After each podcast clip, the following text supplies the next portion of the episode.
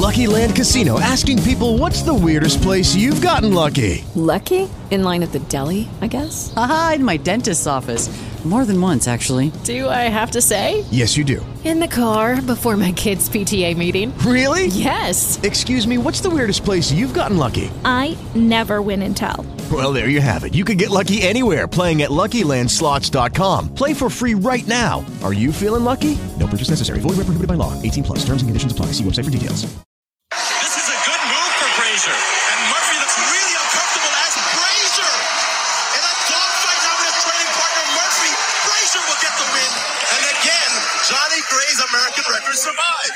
Thank you, Craig Masback and Ato Boldon, for the call on NBCSN. Johnny T. Gray's American record did indeed survive. Welcome, everyone, to a special Super Bowl edition of Let'sRun.com's Track Talk. I'm LRC founder Weldon Johnson, and I'll be joined by co-founder Rojo and ace track and field rider Jonathan Gault. As you heard from the call at the New Balance Indoor Grand Prix in Boston, the professional track and field season is here in full force. After Boston, Sydney McLaughlin is now a pro. Is she also a diva? There was also another big debut in Boston, split screen technology. Meanwhile, halfway around the globe in Dubai, both course records in the marathon fell, and another Federico Rosa athlete ran fast. Meanwhile, in the Armory, the 3000 high school record fell. We'll discuss all of those things today, but we're most excited about having our first guest of the year, and what a guest she is. Shelby Houlihan turned heads in 2018 by not only breaking the American record at 5,000, but becoming one of the best 1500 meter runners in the world. She won the 15s at Prix and Lausanne and blitzed the 357 by the end of the year. But she's not content to rest on her laurels in 2019, as she's now Shelby Houlihan, 10K runner. She'll be making her 10K debut at this weekend's World Cross Country Championships in Florida, and we'll discuss that decision with her and what's on tap in 2019. Guys, Robert, Jonathan, welcome. Thank you. Glad to be here, Weldon. I didn't actually know that World Cross Country was this weekend. I thought it was just the U.S. Cross Country Championships. I'm going to have to get uh, get up to date really quickly on that one. Yeah, no. Do we pick out? I, do we? I, I haven't seen any book tickets booked for Denmark yet, so we got a lot. We got about one week to turn that around, right? But uh, no, very excited for uh, what should be another good weekend of track and field and cross country, But- even. My second mistake of the 2019 podcasting season. Yes, the U.S. Cross Country Championships are this weekend. I'm so pumped about the World Championships in Aarhus, Denmark.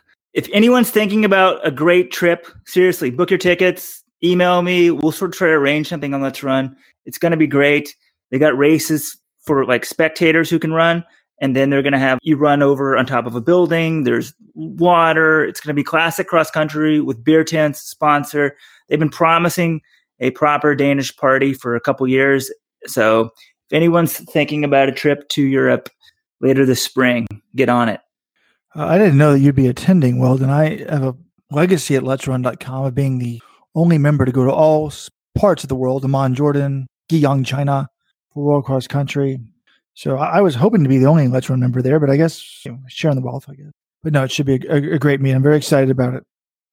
Yeah, it's going to be tremendous. And we got a 30 minute interview with Shelby Houlihan at the end of this podcast. So time is short, guys. Let's get started.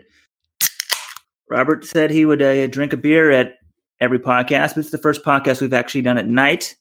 This is the Sierra Nevada Resilience IPA. I am supporting the people from the campfire. So this is for a good cause. Anyone out there own a brewery? We should have an official beer of Let's and the official beer runners everywhere. Let's let's get on it.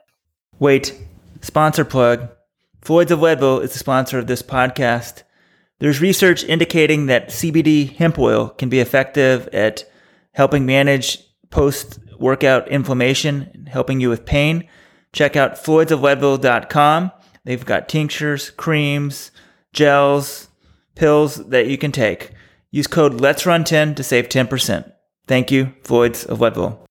For the last podcast, I took a little Floyd's tincture under the tongue. I'm doing that now. Here's the tincture on the tongue, guys. All right, someone else. Let's kick this off as I take my Floyd's. Well, Jonathan, where do you want to begin? I, I, I feel like we have to begin where I don't want to begin, and that's with Sydney McLaughlin's pro debut. I mean, she's a sort of media star. I, I was very much opposed to her getting the last race of the day in Boston, racing a watered down field. Um, and she did win the field and they announced it on TV. Speaking of bad broadcasting, I meant to add a section into my Let's Run.com week that was uh, article about bad broadcasting. There are two instances of it this weekend. The second being um, Sanya Richards Watts announcing it as a world record when it was sort of a mediocre world class time. But Jonathan, Sydney won her pro debut. What I'm curious about was was there really a lot of buzz? Were, were the fans into it? Did they buy sort of what I would say is almost I don't know. It was a little bit too choreographed for me. The fans were into it for sure. Um, I would say compared to previous editions, I spoke to a few media members uh, in a post race get together, and they were telling me, did it feel like a little off this year? Did it feel like there wasn't quite as much buzz in the building? And I, I kind of agreed with them.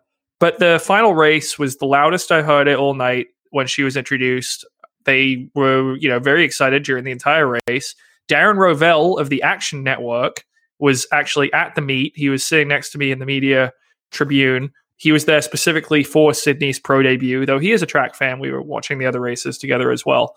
So there was definitely a buzz. She stood, you know, she signed a lot of autographs afterwards. Clearly, people were excited to see her. I don't think they cared that much that she wasn't racing anyone very good at the 500 meters, and she was running this odd distance at a time which no one really knew what it meant. Uh, clearly, not even Sanya Richards Ross.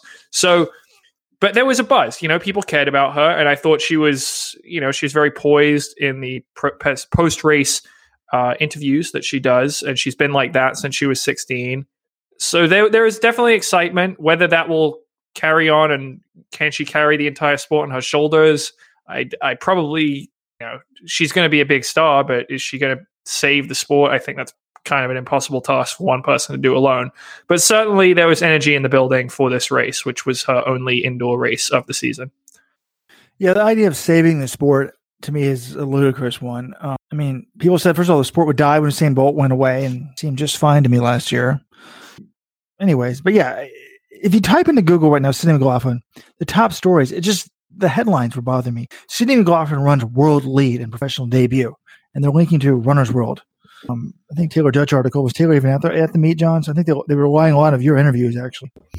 So, uh, you know, but the other story, John, that you broke worldwide, thanks to me catching it in your article and sort of emphasizing it on the message board, was Sydney McLaughlin wasn't happy at Kentucky. This is the Canadian Running Magazine line. There's two headlines that show up in Google right now.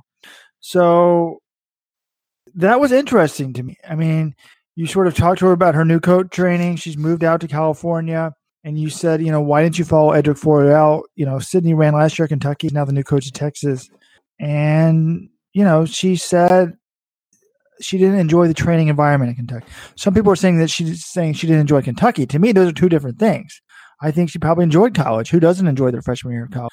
But you know, and now there's a thread, John, on the message board, sort of calling her a diva for that, asking why did she say that. I, when I read your article, didn't think that at all. I thought this was amazing. This was actually very mature. She was speaking honestly. She answered the question. It wasn't a dick, uh, a, a dig at Edrick Floreal. She ran amazing last year. Just take me through sort of the tone. I haven't actually watched the interview. I just read what she said. What what was the center? Like, how did she feel about that? Yeah, I think she was she was candid. She was honest. She wasn't saying I hate Coach Flo. I she wasn't throwing anyone under the bus. I think she was just saying that training environment when you got to remember she's a fre- she's a freshman she's a very talented freshman but she's a freshman in high in college stepping into an environment with a woman who is the world record holder in the 100 meter hurdles Kendra Harrison and who won the world indoor title in the 60 hurdles last year and the world champion in the 400 hurdles Kori Carter those two women are seasoned professionals they're very serious. You know, it's an intense environment with both those two in there. And then you're adding uh, a girl who the year before is training with a bunch of high schoolers. And she's then stepped into an environment with two of the best hurdlers in the entire world. And to her, she saw that and every practice just seemed very intense to her. I don't think that's what she was quite looking for. And she's doing all this as she's transitioning to a new part of the world, a new uh, set up in terms of how she's living. You know, she's off by her own in college for the first time. I think she just saw that and was like, "Look, this is a lot on my plate right now, and it requires a lot of constant of constant focus, a lot of commitment." And those are things. I mean, obviously, she has some level of commitment. She don't get to run the times that she has without it. But I think in in all, she just wanted a more laid back environment. She wanted one where she wasn't going to be having to compete with these other women every day for attention or for you know in splits or workouts and that sort of thing. She didn't want to be measuring herself against again two of the very best in the world every single day in practice. And so she sought out a different environment, one that was more laid back, one that she thought she would enjoy more. That's why she chose Joanna Hayes at USC. And, you know, we have yet to see the results because she's run one race at an off distance in January. But she seemed very mature about the whole thing. And she was even, I asked her, you know, she was the world leader by a fair amount last year. If you don't win the world championships, is that, you know, are you going to view that as a failure given that you were so far ahead of everyone on the world leaderboard last year? She's like, no, this is a transition year. This is about staying healthy, making sure I get myself in the right environment, that I transition, you know, from college to professional and make that transition smoothly. And the, you know, she thinks that she's going to have several years beyond this to still run really well. And I think it was all in all very mature decision. I don't think she was throwing anyone under the bus. I think she was respectful. I thought she handled it all very well, and it was interesting to learn why she chose to go to California. Yeah, I thought it was great too. The honesty. This is Weldon. You know, we're always critical of athletes and not saying how they feel. She didn't throw anyone under the bus, as you said, John. She answered the question, and then people in Let's Run want to call her a diva. You know, she, she can have a personality on social media, Instagram, sort of, you know, be some sort of fashion icon. That doesn't mean she's a diva when she answer, answers questions. You know, it, it, it's how the sports world should work. She runs a soft race. We pointed out, I think, as Ato Boldon said, not the, not the strongest of fields here that's you know when you're on the broadcasting team sometimes your criticism isn't quite as strong and it's fine you know they want to set up a win they got it she answered the questions and now it's on to the out- outdoor season for her. But it's good to hear that there was a buzz in the stadium. I'm, I'm glad so, sort of that was there like track and field it needs all the buzz it can get. The indoor circuit used to be a big thing back before i was a kid you know they had professional meets at all the big arenas in America. All the big basketball stadiums had professional meets, and now we've got th- pretty much what three indoor meets and converted, you know, something now much much bigger than a barn. so it was, it was, a great meet on TV. Uh, there's some great action. Anything else stand out from Boston that we want to talk about quickly? Yeah, and I haven't watched the whole television broadcast, but NBC executives, I do stop. I, I it's probably annoying people because every year I act like I'm an expert on television when all I do is Ivy League broadcast. Folks, though, get your ESPN Plus subscriptions now. I'll be doing Ivy League broadcast at the end of February on ESPN Plus. But to me, there's it's not that hard to do a broadcast well. And what I noticed this year is they've got Ato Boldon, who I love. He is the ultimate. He's our favorite sprint analyst in the in the world. Um, but this year they had him doing the play by play, and I just I'm gonna have to go back and watch the whole two hours. But the listen, the little part that I listened to, I was also watching an um, NBC Gold, which had Tim Hutchings, which is a different announcer on my computer. But it doesn't work well. Ato is a sprint analyst. It, when he's doing play by play, we don't even get his an- analysis really that much because we have to listen to Sanya Richards Ross. Ato Boldon is so much better than Sanya Richards Ross. We want to hear Ato Boldon. I know that the, the, the audience for the Olympics is predominantly female or is more than 50% female. So maybe they're trying to get Sanya a role in there. You can bring her in in a little bit, but let Ato do his sprint analysis. He should not be doing play by play. Or maybe let him do the play by play for the for the sprint races, but the distance races, I don't know. Like you have to kind of be either a pro play by play guy or no distance running to do that. Um, or Ato, just give me a call before the races. And I'll tell you what to talk about because it's you got you got a lot of like I could fake doing play by play for a sprint race. People don't think about this because there's only a few seconds. There's nothing to you don't have that much time in a distance race. When Jenny Simpson's running a 5K, you have 15 minutes to burn. So you kind of really have to know distance running or be a pro play by play guy. So that was my, my big complaint there. But yeah, there, there were two we should... there were two improvements on the broadcast. We got to give them improvements. John, you're probably not aware of this because you didn't see it. Oh, I was told about this. The split screen. Whoa, you heard about it? Paul Swangard was talking it up. He was making sure that I, I knew about this, and it's a long awaited development, and uh, it gets a round of applause from me. I'm not even sure. Like I, I was, I'd been at the um, Norb Dr. Norb Sander Invitational with Columbia, where there was a world record in the four by mile by the Brooks Beast. Shout out to them. And a high school record by Katelyn Tuohy in the women's 3K. Um, so I was still working on that and watching the meet at the same time, and I saw a split screen. I was like, "Whoa!" I think it was for field events, maybe an interview they did it. And then also at one time they went to commercial and they put the commercial on the left and they kept the action going on the right, like they do for you know the short commercials for NFL games now. It's tremendous. Yeah, they were definitely yeah. Paul Swangard when he he let me know he Paul Swangard does uh, some of the stuff for USATF.tv and for NBC Sports Gold, and he was making sure I knew about it, and I you know he was proud that they had been able to get it together, and I think that's a definitely a welcome development. Oh, yeah, I think that was uh, it. Paul was doing his field event recaps, and they kept Bu- showing the distance. Business executives, please email e- please email me, Robert at Let's let'srun.com. I'm curious when you have one of those split screen ads, like when they're you know NFL, and they did a lot in this actually NBCSN broadcast. Do you pay more or less for an ad when they're showing action at the same time? I can see the argument for both. You pay more because people actually aren't going to the bathroom because they want to watch what's going on, or you pay less because your ad is splitting screen time with something else. So, I'm not sure what the answer is. Well, it sounds like a, a wrap on Boston. Should we move on? Uh, talk a little Dubai, talk Camel City. Where you guys want to go next? Well, we know that the course records were set, and I I think we need to ask questions. My biggest question coming out of Dubai, Getaneh Molla 203.34, Ruth Cheb Chepngetich. Is that how I said it? Chepngetich, John? Is that correct? 217 Trip and get it. Yeah, I think so. So, and this was Molla's debut. We've never seen a debut this fast. John, Dubai, though, has a history of guys that debut fast and don't always run that well down the road, although, you know, they normally run pretty good after that. We'll Getaneh Molla be a flash in the pan, or do you think this guy is someone that will be a, force in the marathon for at least the next five years? Do you have a coin handy? I would uh, I would flip it, and if it's heads, yes. If it's tails, no. Uh, he clearly did some impressive stuff in the half marathon. He was fifth in Valencia last year. He was first in Riyadh, which was a really tough race. He ran twelve fifty nine on the track. Clearly, he's got a pedigree, but who knows? I mean, we look at these guys who've won the marathon in Dubai. Two, you know, who won three years ago. This guy Tesfaye Abera.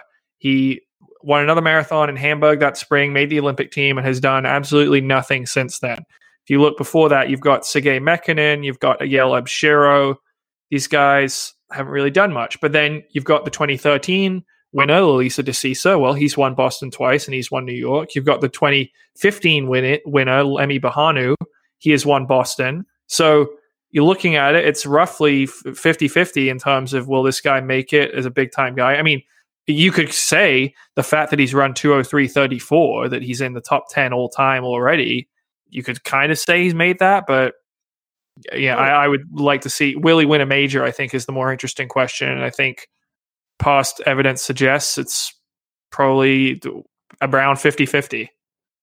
I'm going big. This is Robert who asked the question. I'm emphatic. Yes, he will win a major. Yes, he will be a force.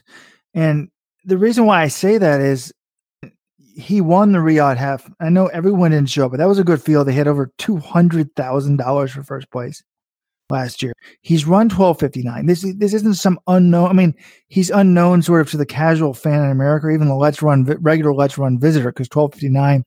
You know, what are you finishing seventh in Diamond League race?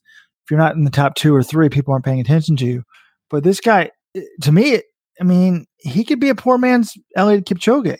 Um, you know, I mean, Eliud was obviously faster and a world champion, but there aren't that many guys that are, you know, how how many people in the world history have run sub 205, sub 13? I don't know the answer to that. Um, but to me, it, you know, it, I don't know how it could be a fluke to win Dubai for any of these guys. Clearly, for him, it wasn't. So that's the answer there. Uh, and on the women's side, obviously, with Ruth, in 75 days, she broke 219 twice. Or was the first time? Yeah, right. 218 and 217. That is Yep. ridiculous. So the question really is is there any chance they get her into London? I mean, that would be a third marathon. I, I would say she doesn't do that, but Well, it's also would London accept her? Given, I think there are legitimate. Again, she hasn't tested positive or anything like this, but some of these World Marathon Majors directors, they they get worried when you see red flags popping up, and one red flag is running two extremely fast marathons in a very short period of time. Another red flag is she's represented by Federico Rosa, which again, not obviously not every Rosa athlete is dirty, but he's also had a string of his athletes test positive. positive, and so I think people are legitimately worried that if they invite another one who has maybe a couple red flags and then she comes in and wins London, then a few months later she gets popped, that would look embarrassing for them. I don't know. I can't speak one way or another where she whether she's actually doing anything, but I, I feel like it's very, the chances of her getting invited to London at this point uh, are pr- pretty slim, and especially since they look like they've already spent a ton of money on the elite fields. Well, John, you bring us to our message board post of the week, folks. I've just highlighted it on the top right hand corner of the message board. I've changed the name because it had been up for a few days, but nobody really realized it because a non English native English speaker started the thread. Renato Canova has posted. He started the thread. I've, I've now the new title for the thread is Renato Canova defends Federico Rosa. It is not possible to control what they individually do. So basically, in our Dubai recap, we mentioned that Jep Chepngetich is represented by Rosa, who represented Sumgong and Kiprop, all these. Um, Rita Jeptoo as well. Rita Jeptoo. Yep. Obviously, Kiprop's still sort of appealing his doping suspension, but um, and, and Canova, I thought had a good point. He's like, look, it's impossible to know who's doping if you run a system with the way the roses do. And his argument is, he's like, Jos Hermens the other big agent um, in Kenya. He runs a very tight camp. Like basically everybody's in the Eliud Kipchoge camp, and the coaches see everybody every day. They live there for most most of the days of the week, and you would see what's going on. You can educate the athletes. If somebody was doping, everybody would know about it. The Rosas have tons of camps all over Kenya. They have a lot of beginning athletes, and sort of they just sort of maybe work with some local coaches. They're not necessarily coaching them. It's not as tight. There's not as much observation. So Canova's argument is like there's no way to know what they're all doing. And uh, hey, that's a good argument. But I, I posted a reply on there. I said, well, okay, that's fine. But in 2016, Federico's father, Dr. Rosa, Gabriele Rosa, he was defending Claudio Berardelli. And he's like, look, Claudio should have known who was doping. He said, Claudio's a good guy. He's not a doper. These athletes, it was kind of the same, similar to what Canova's saying. Like, look, these athletes were doping on their own. Claudio didn't know about it. You know, he, but he should, but Dr. Rosa said he should have known. If you're with the athletes, you should know who's doping. Well, Dr. Rosa himself was coaching Jemima Sumgong, and he was telling me in 2016 in New York, look, she didn't used to be that good of a marathon. I mean, she had like five years when she didn't break 228. All of a sudden, she's the Olympic champion. And he said, oh, yeah, it's because I had her work run faster in practice. Looking back at that, guys, did I believe that run faster in practice? I mean, looking back now in, in hindsight, three years later, it's like, or two and a half years later, it's like, did I publish the article knowing that this was a joke and she had to be doped? You run faster in practice and you get like eight minutes faster. What? But uh, I, I, I don't know. I, I, I think I'm, I'm, I'm proud of Canova for defending his friend and his fellow Italians, but, and he makes a good point. I, I don't think you know. I mean, and obviously, the, if if we think you know, look when she ran two eighteen, I'm like, okay, test her now. So hopefully, the IAAF thinks the same thing. She'd run two seventeen. So if anyone's going to be tested a ton in the world, it's going to be her. So that's the big thing. She needs to be tested consistently, and I, I don't think she's a, she's not in the World Marathon Major testing pool, and they have a good. You know they've been pretty good about testing all their athletes, but she hasn't run any majors, so she's not going to be in their testing pool. But she should now be in the IAAF pool. Um, so hopefully she gets tested. She continues to pass, hopefully, and she will get to run. You know, assuming she's clean, she will continue to pass. That's the hope everyone's saying. Yeah, if she's dirty, I don't want her to pass the test. Is what I'm saying. But yeah, the more she's tested, the more there will be credibility behind her, and then she will likely run some majors at some point. I think a good proposal would be like, I don't know, the Roses should give back the money that they've won from all these 30 athletes winning races. I mean, think how much money they've gotten off, assuming Asbel Kiprop is shown to be dirty. You know, they're taking 20% of his endorsement contracts. his appearance fees, all of this. I mean, it, it's for Kiprop's case, it's hundreds of thousands of dollars, and he gets popped. I guess he keeps his money too because he's already spent it or saved it or whatever. He only has to pay it back if he wants to actually race again. And they keep the money. So, yeah, you can say, "Oh, it's decentralized. We don't know what's going on." But maybe there needs to be something put in place that the agents are expected to pay back the money, or they could put money in escrow and say, if anybody, one of our athletes gets popped, we will give this money back to the sport. We'll give it to prize money. We'll give it to drug testing. We'll give something. But instead, it's just like, oh, it's decentralized. We're not responsible. You know, it's like some of these, I don't know, compliance officers at banks, they sort of look the other way, certain, oh, you know, it's not, can't be certain what they're doing. We don't know they're breaking the rules. Reminds me of college basketball coaches, to be honest, where uh, you know they they all claim they never knew what these malfeasances were going on with their program, and you know they just happened to happen under their supervision, but it wasn't their fault. Yeah, exactly. Until the FBI looks into it and found out some of them did know what was going on, right? Some of them did, some of them didn't. Not everyone. Yeah, that's true. I mean, By the way, speaking of college basketball, do you guys know that th- this shocked me this week that a lot of John Wooden's players were paid big time money to go to UCLA? Like I've lost not all respect for the man, but I don't want to hear about oh, the Wooden way. You know, people sort of say like, "Oh, when you got hired at Cornell, Robert, you said they'd be top 10." And now my take is like, how many how many Super Bowls did Bill Belichick win in Cleveland? And I love my guys at Cornell, and I think we were very successful. But if you don't have tip top talent, you're not going to be a world beater. Look at how Alberto Salazar when he was working working with the likes of Mike Donnelly and Chad Johnson, who were sort of guys of roughly Weldon's ability. He wasn't turning the world on fire. Now that he's getting Yomif Kejelcha and Mo Farah, he's doing it. So eh, John Wooden, don't get me wrong, was an amazing coach. But when you're paying Lou Alcindor to, to show up, of course you're going to win. But th- that blew my mind. I'd never heard that, and apparently it's a known fact. well, Robert Johnson, slurring legends. First Sydney McLaughlin, now John Wooden, all on the same podcast. Guys, any any other thoughts on the action last weekend on the track? I know. We haven't really talked about the ar- armory meet, or no. The only other really news was I think Michele said he's going to run Tokyo. Yeah, I think it's time to move on. I would say look at the one question Robert had about Tokyo. Um, I think it's a good one. I, Will I, Kennedy have some, que- I, I have some. I have some questions for all of you. Let's just do some rapid fire questions. I mean, are we go. pretty much going to get out of here and go to this go to this uh, interview that you guys did, or Yeah, we got we got world we got USA Cross and Shelby Houlihan. She had some pretty interesting stuff to say. so? Before we get to that, let's address a few questions. One, Weldon, you can start because I've already asked John this question off here. Will Sydney McLaughlin win a global outdoor title in 2019? Okay, not counting for before. Will she win the 400 hurdle title in 2019? hate being put on the spot. I feel I like being the contrarian. I feel like the contrarian picks to say no. Um, I think she either she breaks the world record and wins the world title, or or she doesn't win the world title. Like either it's like an either or. So I- I think at the end of the year she'll have the world record and the world title, or she'll have neither.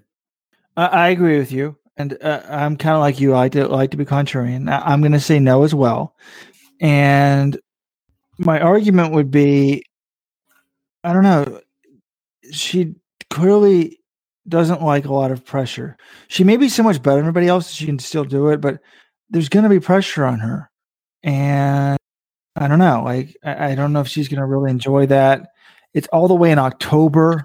I guess if they're smart, they can start her season late because she's not in college or high school. But it just seems a long time for her to, to be patient. Um, so my argument would, would be, you know, no as well. Um, and- John, you know, we were sort of talking this off air. She told you like she'd like to do some modeling. She signed with like William Morris, the agency. Do you think? I mean, she said she didn't like the professional environment of the Kentucky training. Can you be the world's best at something if you're not all in and committed to training like a professional? Yes, the greatest track and field athlete of all time. Well, greatest sprinter of all time, at least, was Usain Bolt. He was in a training camp with Yohan Blake. Everyone who has heard anything about the you know Yohan Blake, Usain Bolt, they will tell you Yohan Blake was the harder worker in that in that group. Okay, and Yohan Blake ran incredible times. He was the 100 meter world champion. Usain Bolt's the greatest sprinter of all time. He was not known as the hardest worker. He worked hard when he had to, but he he had a lot of different things. He liked to have fun. He was relaxed. He wasn't all about you know just he he won a ton, but he wasn't. I feel like would you guys say he was 100 percent all in on track? Like it feels like I feel like he had other interests. He liked to do other things, and he turned out pretty well. So that that would be my example. And I think even if McLaughlin wants to do modeling and that stuff, there's time to do that. But as long as she com- balances her time and manages her time commitments well, I think she can still be the world champion. And I would pick her to be the world champion in the 400 hurdles this year, assuming the coaching switch goes well. That's the biggest question mark for me. Okay, we need to, we need to record our predictions. Two no's and one yes. John, that's a good point, though. I mean, by the way, just guys see Bolt's comments though this week. I, I, focused on them in the week that was. He's now criticizing the current crop of Jamaican sprinters for not being dedicated and working hard enough and getting too much money too early. That's why they're not any good. So it seemed weird to me. But um, I think that Sydney, I think there's a point you need. To me, the key is she doesn't need to be focused. No, it's January. I think actually learning to relax. I think there's a lot of distance runners that are kind of like 90% focused all the time. And I don't think that's healthy.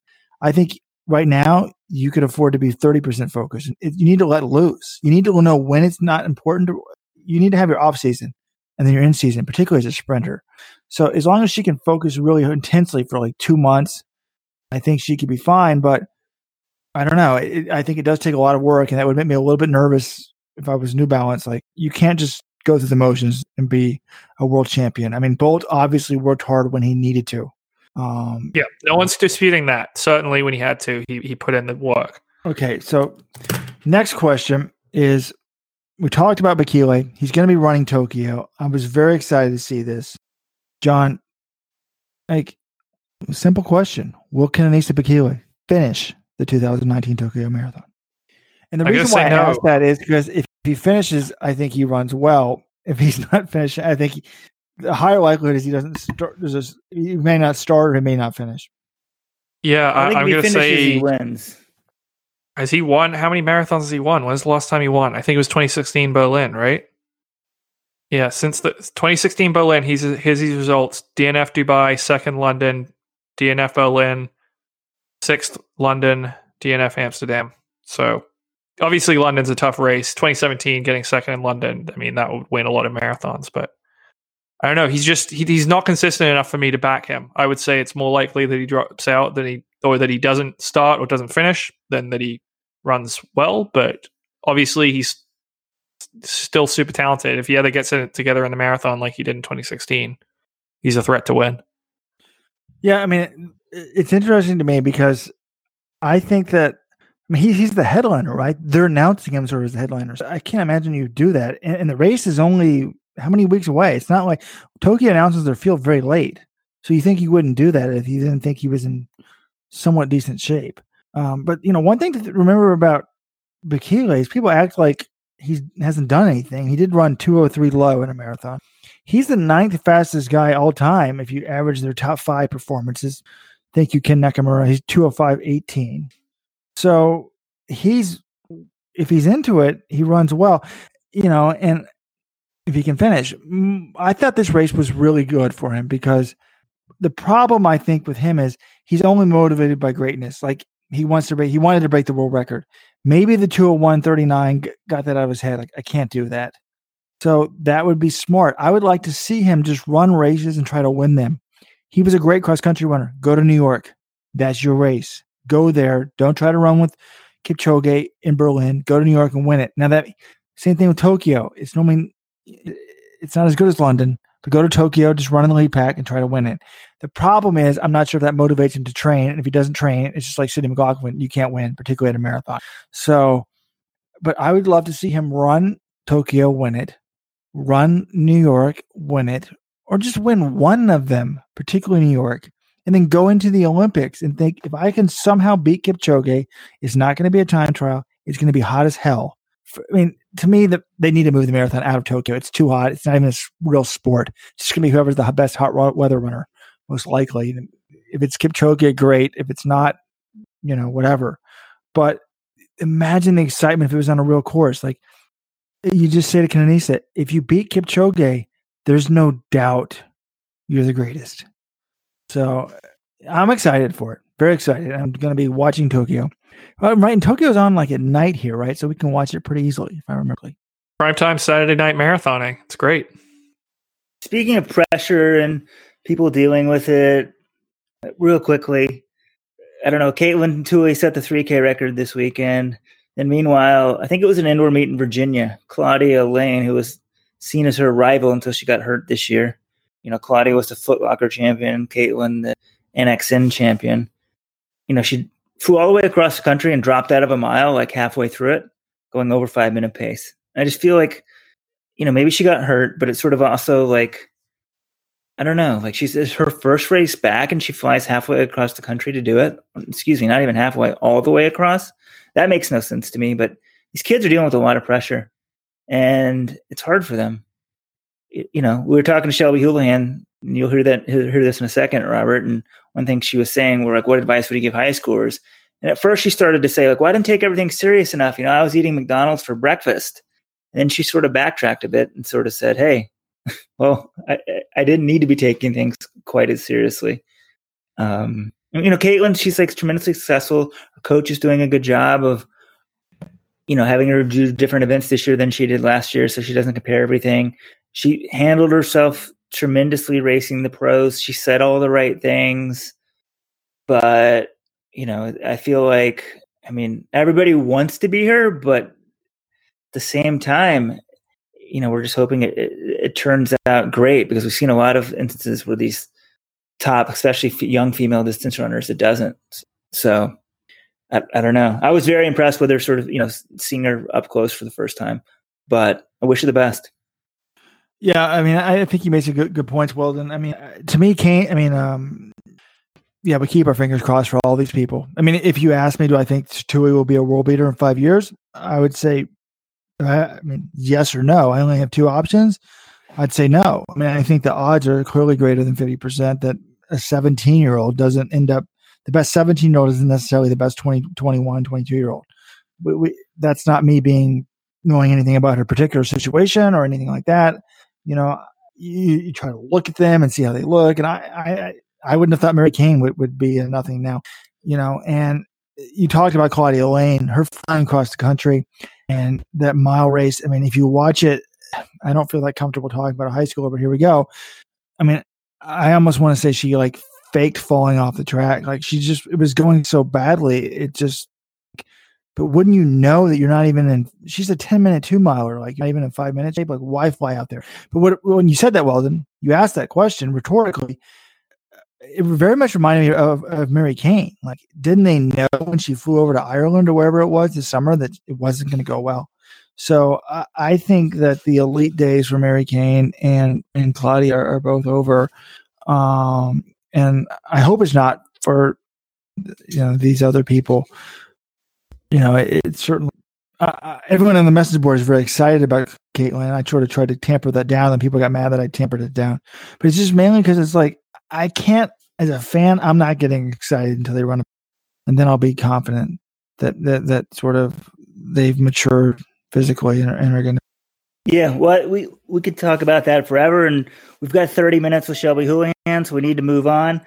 Um, also, this weekend we got besides U.S. cross country, which you'll hear about with Shelby Houlihan, we've got the great um, action at the Camel City Elite Meet at uh, JDL Fast Track.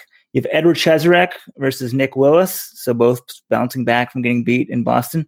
You have Ajeé Wilson versus Raevyn Rogers at 800. You got Clayton Murphy running the 800 and that'll be a preview before for the week after on our next podcast. We'll have a sort of preview of the kind of granddaddy of the U.S. indoor track season, Millrose. The Millrose Games is next weekend. We'll also have a recap of the U.S. cross country championships. And next, you're going to hear 30 minutes with Shelby Houlihan. She's never done a U.S. cross country. She's never run a 10K road race. She's, you know, went down to 357 last year in 1500 from 403. Won the Prefontaine meet. It's just clicking really well. And she's super pumped to run US Cross, and she may even run World Cross, she told us. So listen to that, and then afterwards, we'll have a very brief sort of discussion of US Cross. So here you go, ladies and gentlemen, Shelby Houlihan. All right, everyone, we're joined by 10K cross country runner, Shelby Houlihan. Newly found 10K cross country runner. We'll see how it works out, but yeah. In case you guys didn't know, Shelby, you know, arguably for sure top three in the world at 1500 meters is running world cross country. Well, USA year. cross country. We got to find In out. the USA cross country. well. Excuse me, Yeah. jumping the gun there. But Shelby, kind of tell us where you are right now training. Why'd you decide to do cross country? Qu- Quite surprised to see your name on the starting list. Yeah, uh, I am right now in Colorado Springs uh, for, we've been up here since January 2nd. Um, just getting in a good block of altitude training, uh, kind of getting ready for the long season ahead. But um, yeah, back in like November, December, workouts had like been going well and I was feeling pretty strong. And I kind of just like jokingly brought it up to my coach Jerry and was like, "How about that 10k cross country?" And he kind of laughed. And then after a couple more workouts, he was like, "Hmm, maybe maybe that is a good idea." So it just kind of was a spur of the moment kind of thing, and trying to plant the seed early. Um, just just because it is a long season, um, and I haven't done cross country in since college, so about four years, and it was just kind of a new challenge, something fun uh, to throw in the mix, and I'm really excited about it. Looking at your resume, uh, you haven't run cross country since 2014 NCAA's, but you were top 10 at NCAA XC twice, so that's that's not bad at all. I'm wondering Yeah. when it comes to this race, Jerry is sort of he's famous for uh, having a lot of control over which where his athletes go. He's very specific about when and where you guys race. I'm wondering when it comes to this, is this something that you you really wanted to do, or is it something? I mean, you sort of mentioned it a little bit before, but is this something he just tells you, okay, this is the race we're doing, this is the schedule we're following, or how much input do you have into that decision? Yeah, I I don't think I have as much input as I think I do. um, yeah, like I said, I I kind of just mentioned to it, it mentioned it to him early on, and um, I know that if I can kind of get it in his head far enough out, he'll at least think about it. Uh, so that's kind of what I was doing. Um, and yeah, I mean, up until the last couple of weeks, it had always been like, well, this is something that we might do. Um, and then about like two weeks ago, he was finally he finally committed to it and said that I could do it. Um, but still gonna do U.S. indoor uh, in a couple weeks af- a couple weeks afterwards. But yeah, I just I just thought it'd be fun and just something different to mix it up. Gotcha. I mean, and how how prepared do you feel to run a 10k cross country race this year? Uh, I think I'm prepared. It's it's hard to say because I've never done one. Um, I like I said, I haven't done cross country in four years, and the last time I did it, it was a 6K. I've never done a 10K. I've never raced a 10K at all. Um, so it'll be a little different, but I feel like I'm a fairly good cross country runner, and uh, I, I we do a lot of like endurance type of workouts. So I feel like I'm prepared for that longer race. But yeah, I mean, we'll see. And would you would you run World Cross if you were selected for the team? Um, undecided at this point. I feel like I was just trying to get him to let me do U.S. Cross, uh, and so I guess that would be something to consider if uh, I would make the team. Um, but yeah, I, it's totally up to him whether or not it fits into his racing schedule for me. Um, and that's something that we'd have to talk about afterwards. Right. But let's all right, let's take Jerry out of the equation for a second though. This is up to you, Shelby Houlihan's chance. You, you sorry, your choice. You finish top Yeah. six of the trials. What would you do? Would you want to do it or would you not want to do it? Oh, absolutely. I'm always down to race.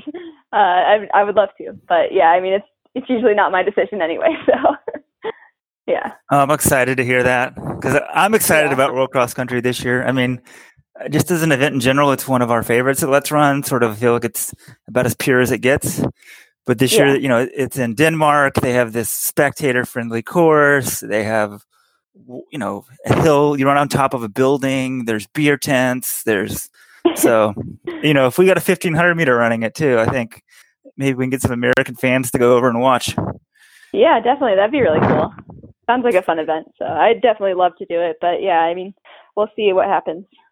Well, I feel like you also you got to convince some of your teammates because you look at the the women you guys are entering in this race this week. I mean, Bowerman's really you know sending a pretty powerful squad. You got Amy Cragg, you got Courtney Fre- Frerichs, you got Marielle Hall, you got Karissa Schweizer. I mean, you guys yeah. by yourselves. If you know, I'm not saying that you're all going to make the team because it's a tough team to make, but if that happens, I think that that's a group that could maybe bring home a medal if you guys all decide to run in Denmark.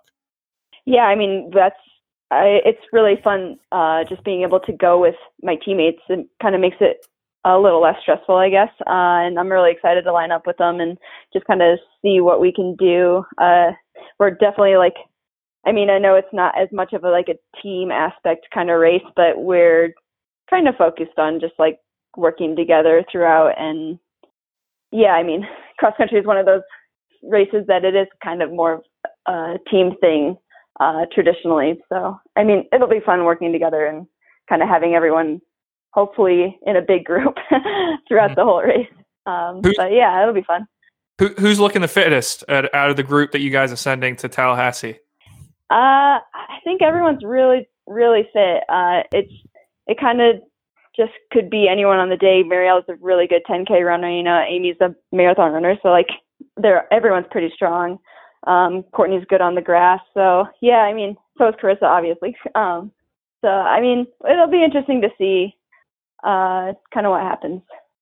And this time of year in training, are you guys doing a lot of the training together? I mean, obviously, I assume once the track season really gets going, or you know, for sure for outdoors, you guys are doing much more event specific stuff. But this time of year, are you doing even most of your workouts as a group, or tell us a little bit about that dynamic? Yeah, we've been doing all of our workouts together. Um, it, this year has been a little different. Usually it, at altitude, we'll kind of start focusing, like usually we'd, I'd be focusing on like 1500 or mile and 3K or, 2 mile workouts uh, for indoor. And since the season's so long, we've kind of kept that fall training, just like that base strength training going into this January. Um, so we haven't done like a ton of specific, uh, like more shorter workouts, like because I'm going to do U.S. indoor, so it, I don't feel like we've really put a ton of emphasis on that. We've mostly just been doing base building, and I mean, I think we all know we're going into this not like like this shouldn't be the peak of our season right now because we're really focusing on July and you know September October uh, for hopefully making that world team and having a good showing at Worlds. So this isn't really the focus. We're just mostly strength training right now. couple of training questions. I'm sure people sort of wonder because you know you're a 1500 runner, but I don't know. Maybe to last year, even people thought you were a 5K runner, and in college you were an 800 runner, and your mom mm-hmm. was a 235 marathoner. So you've you've got a lot of talent and genes, you know, but a, lot, a huge range. But I think when you sort of became a professional, you hadn't done a lot of endurance stuff. Like, what's the longest run you, you even do in training? I mean, I assume that's not as far as some of the marathoners do, but even like yeah. you got do long tempo runs. I'm just kind of curious. Just I don't know. People shouldn't look for training advice just to go copy this, but I'm just kind of curious. Like, what's yeah. what's the longest run you do? What's the longest sort of tempo type thing you do, or longest you know hard hard effort? Yeah, I mean, our long runs. I it's taken me a few years, but I I'm up to like two hour long runs. Um, and that's I'll we go off of time. Um, so usually depending on the pace I'm running, how good I'm feeling, it's either sometimes somewhere between like 16 to 19 miles. Um, but yeah, I mean some of the tempos were about like four or five mile tempos. We usually do some stuff on the end too, but I think the longest, like usually like fall strength training is more like mile repeats or like you know like stuff like that like just and that'll that'll get up to like a 10 mile workout day. So it's 10 miles it's worth of intervals yeah yeah yeah. Oh wow. Um, so yeah it's it's definitely a lot more than what i was doing in college. Like i think the most i ever ran in college was 16 miles a week. So and definitely not that long of workouts. Um, so that's that was the big transition coming into this group, and I think as I've been able to stay healthy and consistent, and that is obviously showing in my races, I'm finally getting strong enough aerobically that I have the that speed on the end of my races. Yeah, I mean that's something I remember you bringing up uh, a few times after your races last year, obviously, and you know you had a ton of success on the circuit. I'm curious though. I mean, you know, clearly you've built up that endurance, um, and now you know your kick is coming through, and that it's really powered you to some big wins. But you know, you're turning 26 years old next week. What is the next skill you need to develop as you, you know, sort of go further in your career? What is the next skill you really want to work on and improve part of your running? Um, you know, I think mostly just staying consistent and staying healthy. I I think there's still a ways that I can go as far as aerobic strength. Um, I still think I'm kind of breaking the surface there. Uh, I think last year was a good jump, um, and but I also think it was kind of just the start. Um, yeah, I mean, I feel like usually there's always little things that I can work on every year, such as like diet getting a little better. I'm I'm still terrible at stretching and like doing rehab stuff. Um, so I mean, there's I'm feel like I'm the type of person that I can't do everything. I can't change everything all at once, or I'll just kind of burn out. Uh, I have to do little things at a time, and it's taken me a, long time to start like consistently doing all of the right things. But I still think there's a lot of little things that I can improve on. Yeah, but I mean, is is that kind of nice to know that hey, I've still got a little room to improve? Like if you're doing everything at once, you know, you kind of got to think to yourself like, how am I supposed to get any better? Like in the back of your mind, Yeah. you're thinking, hey, it's nice, I got some room to improve. Yeah, I mean it's it's really exciting because I feel like like I said last year was a big jump. Um, mostly just I think in confidence, racing more confidently and putting myself in the mix. But I do think that was kind of just, in my opinion, like the start of uh, things coming together and doing things consistently and doing all the right things. And I think there is still a lot more to improve on, and that's really exciting. I'm really excited to see what I can do this next year and the next within the next like I don't know how long my career is gonna last, but hopefully like the next ten years, you know. Um, yeah, so I mean, it's it's exciting to think about. Yeah, taking a look at the year last year as a whole, I mean, it was amazing. Um, at least as an outsider, sort of looking at it, w- w- was your success last year a surprise? Did it just seem? I mean, to you, you're running on this whole other Um, level internationally, but did it feel just the same? Was it? If we reround things to this time last year, were you guys talking with Jerry like, "I'm really going to be great at 1500 this year"? I mean, what was your sort of thought process? And I don't know. Now that you're one of the best in the world, is it? Is it? You know, it's day to day. Is it? Hey, I'm still Shelby Houlihan out there training, or is it? It's just completely different now. You're sort of on on the very tip top of the game.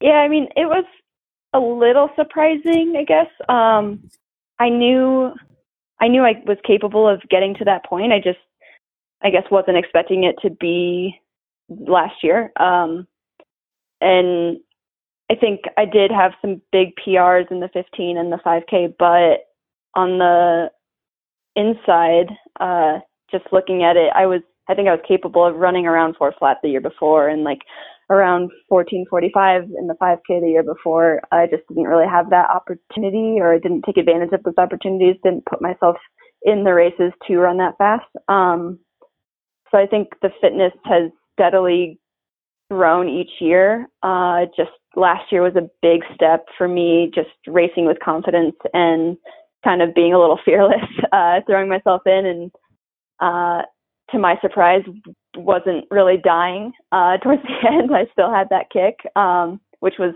new. Um, but yeah, I mean, as far as day to day stuff goes, I'm still training like I normally do. You know, uh, I don't. I try not to let that pressure of how well I did last year affect me. Like obviously, I'm a little more. I'm doing a little better and doing all the little things, and I didn't take as uh hard of a break this last fall.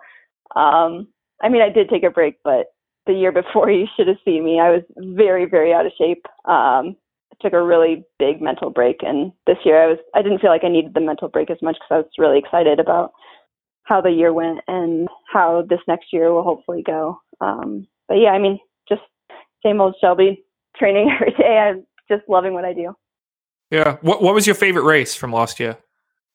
Um, I'd say probably Prefontaine. That was really the breakout race for me, and I, I I knew I was capable of winning. I just didn't, you know, I just didn't know for sure. Not that you ever know for sure, but uh, I knew that if I put myself in there and gave myself the best shot, I could potentially come away with a win. And for it to kind of come together like that and everything to fall into place was it was a really cool experience and kind of the highlight of my my year. Yeah, I mean, and then from there, you were pretty much unbeatable for like the next two months. You know, you win USA's, you win in uh, in Lausanne as well, and then at the end of the year, you know, you were second at Diamond League final, second at the Continental Cup. Obviously, those aren't you know on paper objectively they're not bad results, but Yeah. when you're used to winning, they're I think a little you know obviously you want to win those. Do you? Did you feel worn down at all at the end of the year, or was it just a simple, you know, the result of racing against really good women? Like, what did you think about those those runner up finishes at the end?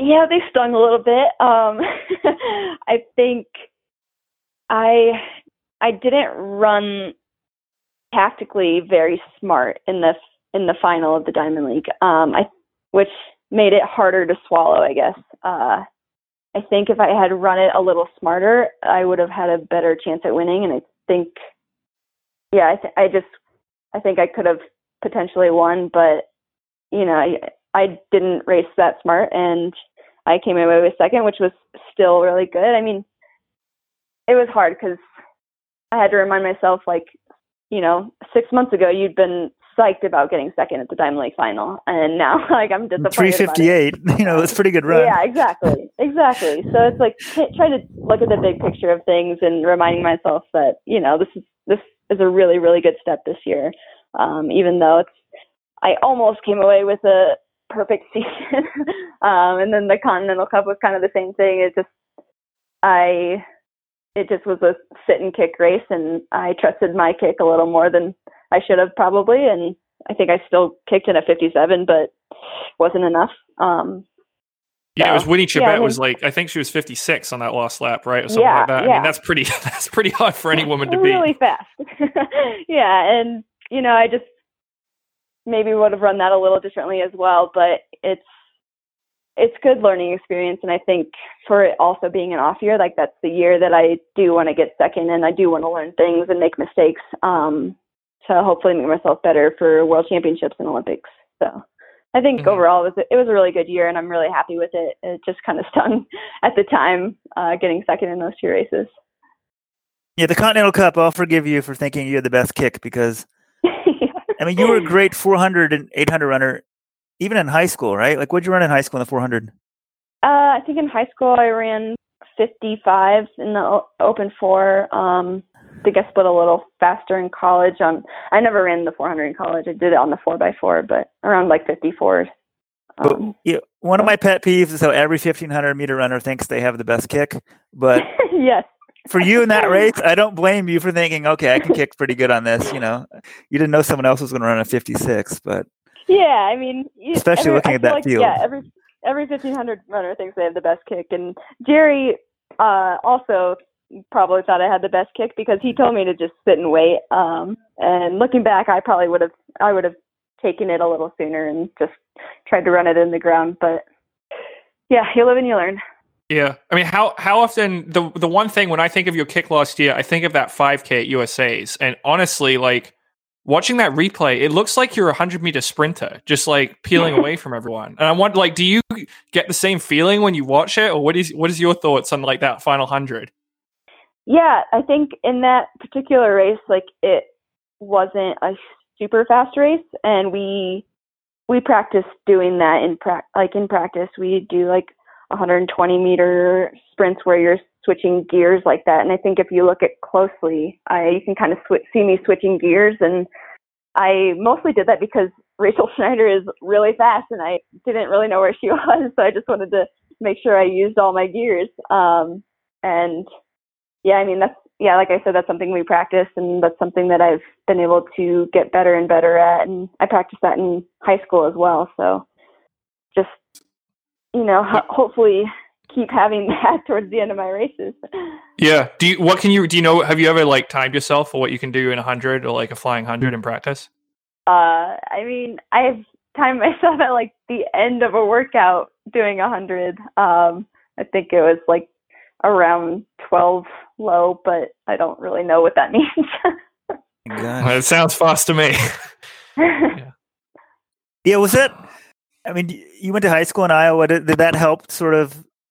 Does it really matter where you're racing? I mean, or do you, do you feel an attachment there? Is it better to win at home? And we were talking sort of before we started the podcast that you know the hardest part about being a professional runner is all the travel and your training camp, and you brought your your cat with you to stay at home. But sort of doing it in front of f- friends and family is that extra special? yeah, that's. I love going back uh, back to Iowa, and I'm really excited that USA's is back there again this year. Um, mostly because I still have a ton of family that live in Iowa, and it's they don't really get to see me a ton because I am traveling a lot, and they also don't get to see me race a ton because usually we're not racing in Iowa. So it's it's just a good opportunity to see everyone and have a huge fan base. You know, like I can hear my whole family all the way around the track, which is a pretty cool feeling um, just to have that. And I also have like a lot of a lot of those people that do come and watch watched me in high school, which I think is also like a really cool connection. Um, it's a little bit of a of a pride thing. I, I do want to go back and like win just to kind of make my home uh, state proud. So it's it's definitely it's it's a really cool experience to be able to go back and have that big fan base there. Yeah, speaking of high school, I want to start asking every professional we talk to this question. But you know, there's probably a lot of high schoolers that look up to you. You know, you're you're their like local person who made good. But like, what's the number one advice you would give a high school runner? Or if you'd look back to Um, high school Shelby, what would you tell her? That's kind of a hard question.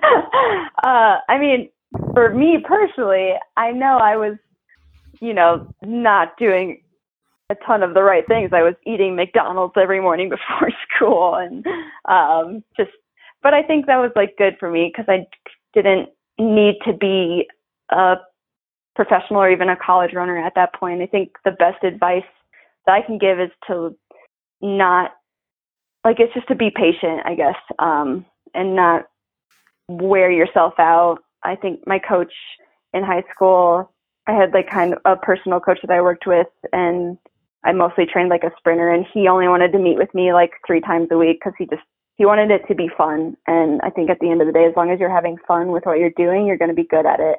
You're going to be willing to put in the time and effort it takes to be good at it. Um, so yeah, I mean, just staying patient and not taking it too seriously because it it should be fun. It should be a fun thing that we're doing. Yeah, and your mom was quite the good runner. Do you remember her running? And I'm sure if you're, you know, if your parents good at running, she wants it to be fun for you, but I'm sure at the same time she wants you to be good. Like, how do they manage that Yeah. whole thing? Because you know you developed so well at the sport. How did they make sure it was fun for you and you sort of had this long term approach? Yeah, I think they actually did a really good job in that. And, uh, you know, I never felt pressured to go run every day or like train every day by my parents. And usually it was like my mom, I just watching my mom go run, I could see how much that she loved it. And it made me want to do it as well. And she would go out for her long runs and you know, I'd, I'd go up and I'd be like, "Can I come with you?" Just because I like doing long runs with her, and it was like a good bonding time. Um, so I kind of found the love of running on my own, which I think is a really important thing. I don't think anytime you're forced to do something, especially I know myself, if someone's trying to force me to do something, I'm going to try to do the complete opposite. um, so yeah, I mean, I think they did a really good job in just letting me kind of do my own thing and never pressure me to try to love it or anything like that and they really like let me find it on my own which i think was huge and even today my mom is the first person i call after all my races just to kind of go over what happened or like what went right or how i felt and like she's always saying oh i think i i think you could have run faster like all right i felt like i did everything i could but yeah no um i don't know it's it's good to have her there and she knows all about it um, it's just yeah, it's a good bonding thing that we have. It's So- pretty amazing how good you Oh, guys go are. Yeah. Rob. Go ahead, John. Oh yeah, I mean, I was gonna sort of talk about just like this this track season. Uh, obviously, it's still a couple months away, and you know you got to run USA indoors. But like, you know, you've run, you've had success over so many distances, and we obviously know your Twitter handle is still Shelbo eight hundred. That's not going anywhere. Yeah. Like, are you a fifteen hundred runner for this year moving forward? Like, how do you view yourself? Is that going to be the event for you? Um, I view myself as being a 1500 meter runner right now. I I'm really enjoying the 1500, and I I think there's still a lot that I can do there, and I think that's my most experienced and strongest event right now. I I am liking the 5K, but I just I'm still a little young there. I you know I, I don't really know exactly tactically how to race that very well yet. I'm getting better every time I do it, but I feel a lot more confident just in the 1500 and I think you can kind of see that in my races. I I just I have a lot more confidence in myself and where I should move. It's it's more of uh I race on instincts more in that race than I do in the 5k. Um but I guess that's also the conversation that I'm going to have with Jerry and what makes the most sense. I kind of hope I race the 1500 this year. I I'm really enjoying that, but yeah, I guess whatever he thinks is going to be the best for me is what I'll do. Right. Oh, Well, I mean, I was looking at the schedule at Worlds, and you know, the 15 and 5K finals are like they're like back to back. They're like 20 minutes apart. So Yeah. you like? yeah, I mean, I probably you- won't double, but Sorry, what? Oh, probably won't double. I definitely won't double.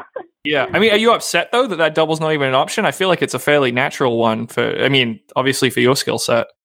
Um, I guess not upset. I it would be better if it was an option. I I just I like to race, but at the same time, you know, I think there's like three rounds of the 15 and there's two rounds of the 5K. So there'd just be a lot of racing over that small period of time. Uh, so I don't even know if I would double anyway. Uh, but yeah, I mean, having that option would be nice. Um, yeah, I don't Yeah. know.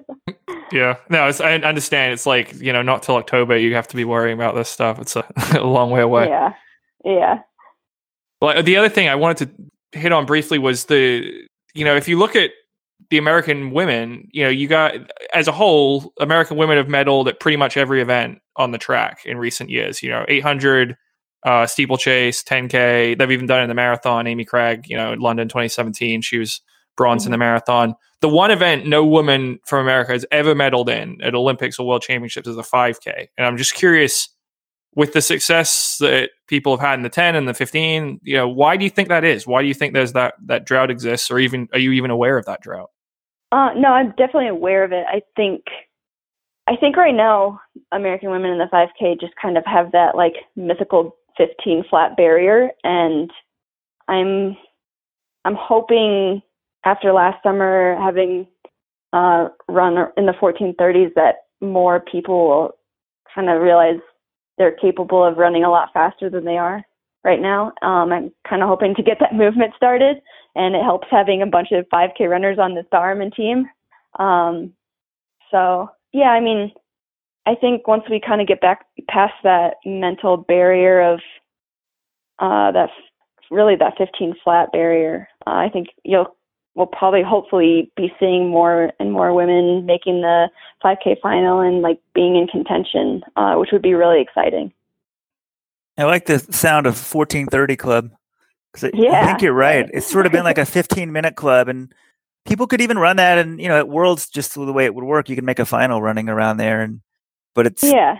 it's no longer competitive. You know, for the top spots.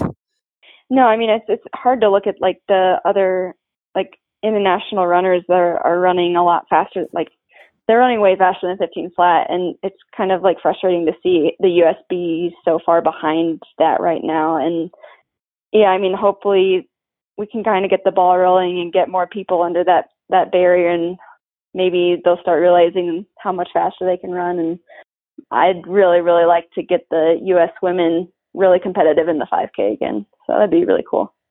Bringing the making 5k great again they or making it great for the first so. time yeah Yeah, definitely make it great for the first time. Yeah.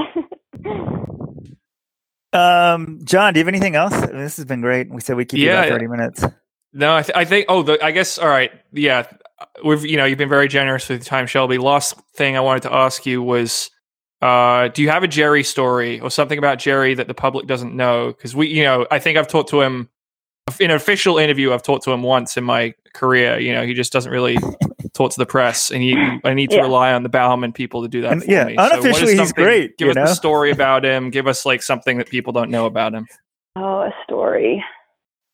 I'm I'm sure there's a ton of stories. I just like can't really think of right now. I think it was already Um, good, John. She already threw him under the bus for the Continental Cup tactics. You know, I mean, one funny very thing, subtle. we we did have this. We have a Bowerman banquet at the end of the year, um, uh, every December, and I won one of the Bowerman awards this year. So Jerry was up there, uh, kind of introducing me, and you know, he's definitely not one to like really pat you on the back as far as the, like he was just kind of saying like you know she had a great season and it was almost good but just those two second place finishes and everyone was just like oh my god like come on she got second Wow.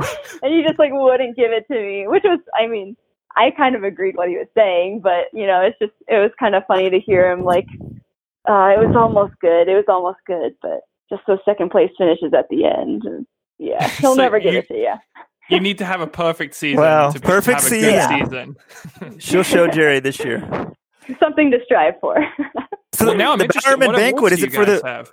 Like what was that what what different awards does he hand out at this banquet? I'm fascinated by this now. Um, there was so there, it's mostly geared towards like the youth uh, group that we have, um, but we also recognize the professional runners in the Bowerman group and some of the uh, elite oth- other elite runners. Um, but I, yeah, I won one, and I think Mo won the the male athlete of the year.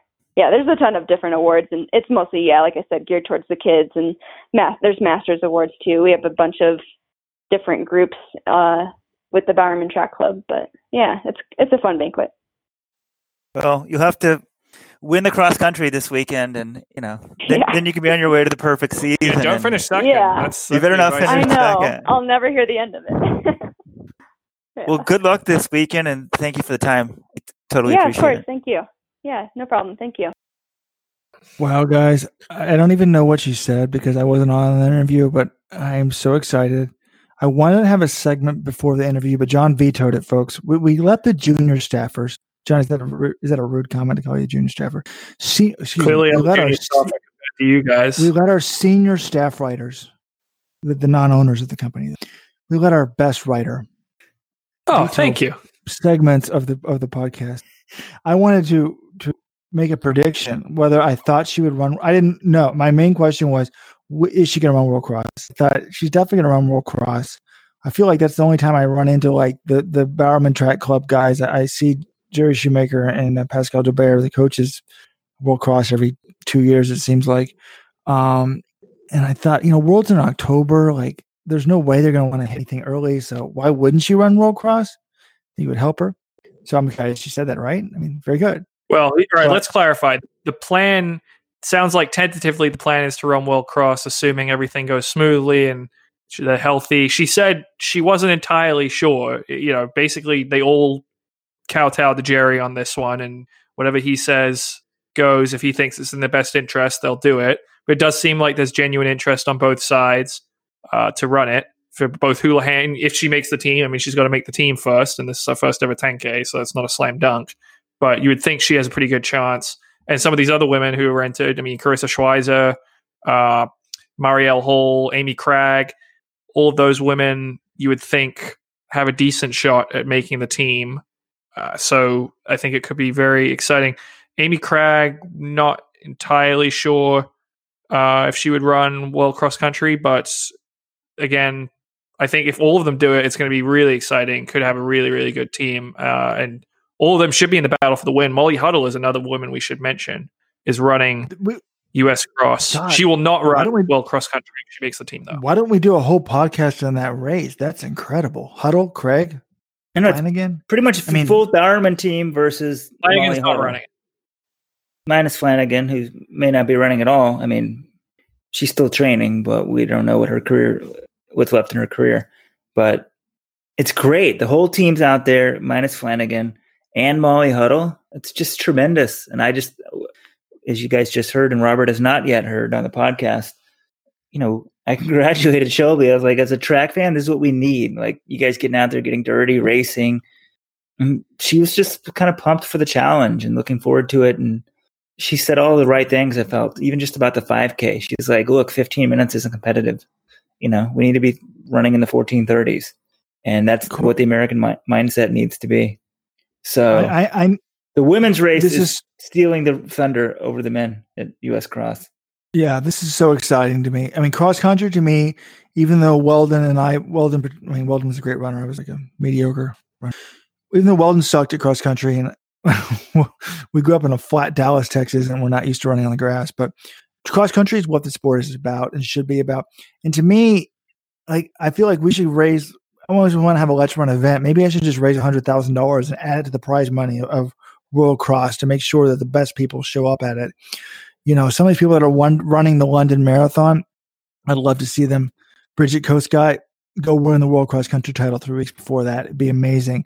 But to me, one thing about cross country I think that would make the sport more interesting is look, I know that Eliud Kipchoge is the best flat marathon runner in the world. He he runs the same flat marathon every year. I mean, whether it's London or Berlin, he can run a time trial race like no one else. But could he, how would he do in New York or Boston if there's hills or so I think one of the reasons why our sport trouble trouble sometimes struggles with popularity is there's no randomness in the results. The best person almost always wins. That's why people like the marathon is there's so a little bit more randomness just because of the distance. But you know, there's no interceptions, there's no fumbles, there's no hit the goalpost, you know, dominate possession like you do in soccer and, and still lose the game. But to me, with cross country, there's the course. You could show up and it could be if you're not a mutter and it's really muddy, eh, you're probably screwed or you know it adds a little bit more randomness to the results so i, I think that it's really exciting for a fan. And maybe the fact that it's biannual like we don't really know like shelby houlihan doesn't do cross all the time so we don't know how she's going to look you know okay so very very excited about it. Now guys did you ask her the other thing i wanted to ask? I bet you didn't because i'm going to complain. So if you did or didn't here's my question of the week i want to have shelby houlihan.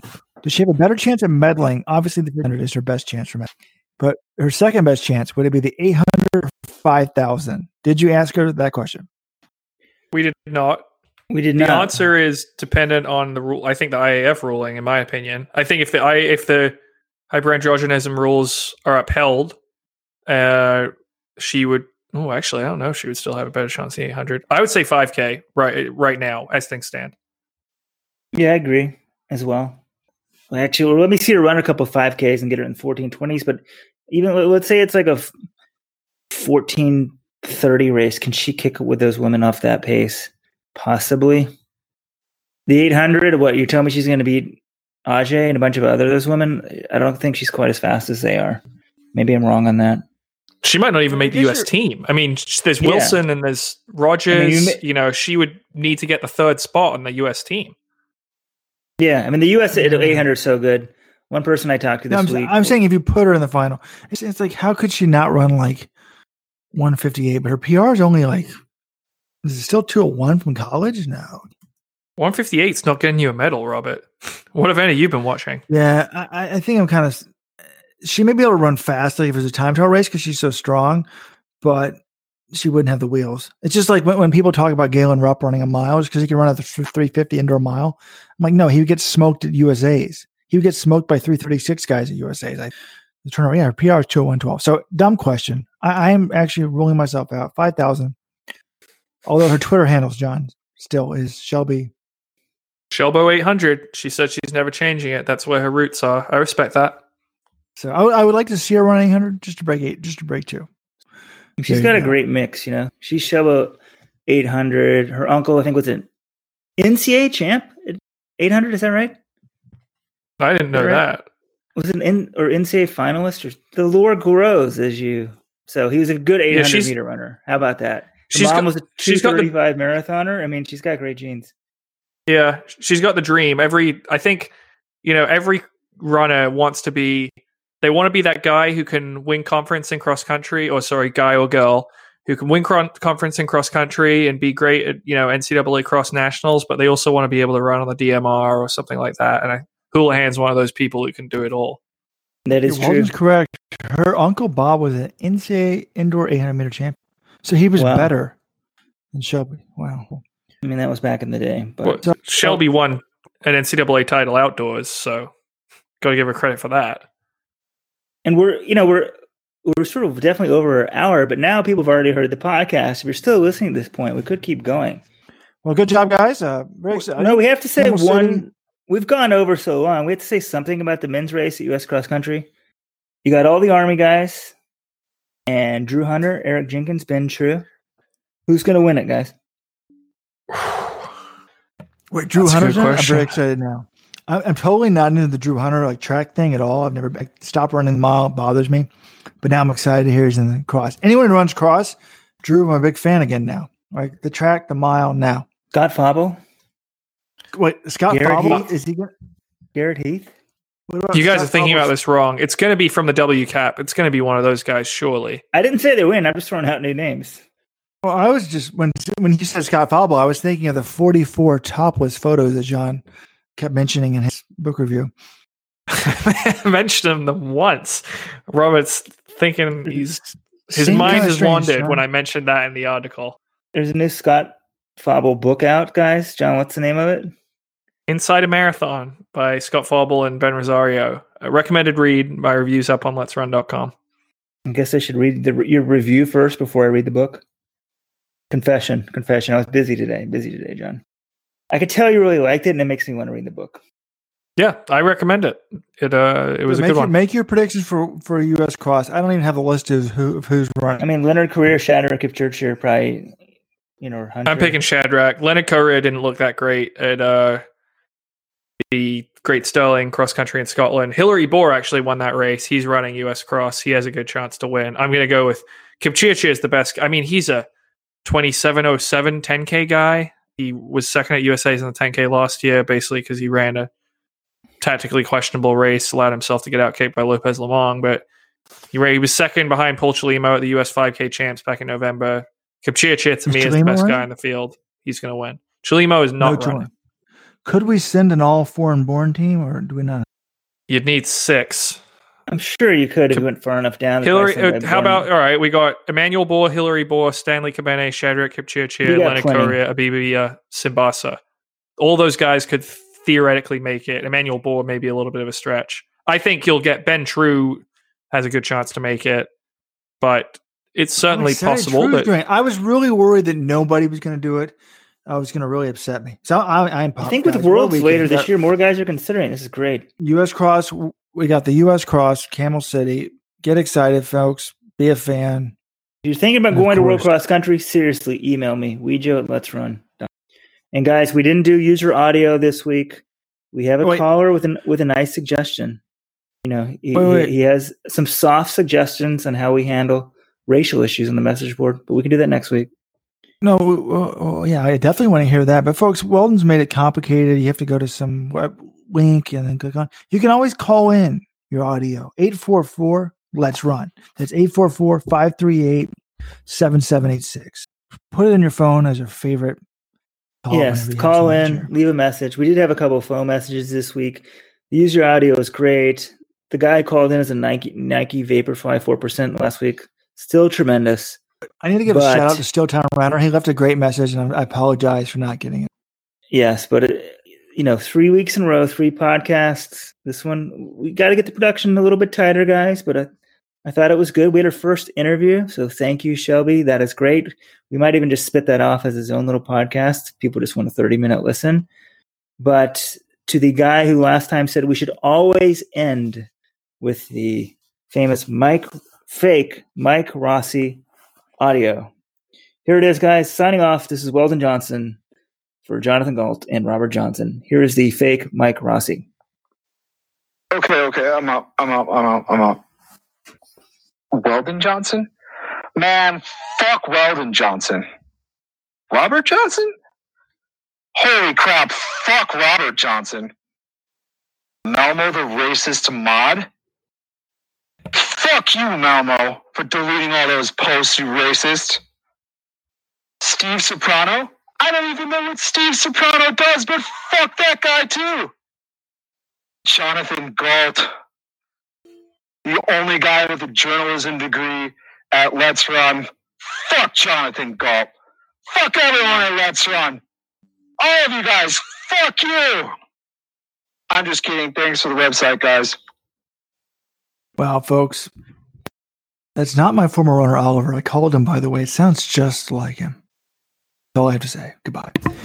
Hello, it is Ryan, and we could all use an extra bright spot in our day, couldn't we? Just to make up for things like sitting in traffic, doing the dishes, counting your steps, you know, all the mundane stuff. That is why I'm such a big fan of Chumba Casino. Chumba Casino has all your favorite social casino style games that you can play for free anytime, anywhere with daily bonuses. That should brighten your day a little. Actually, a lot. So sign up now at chumbacasino.com. That's chumbacasino.com. No purchase necessary. VGW. Void were prohibited by law. See terms and conditions. 18 plus.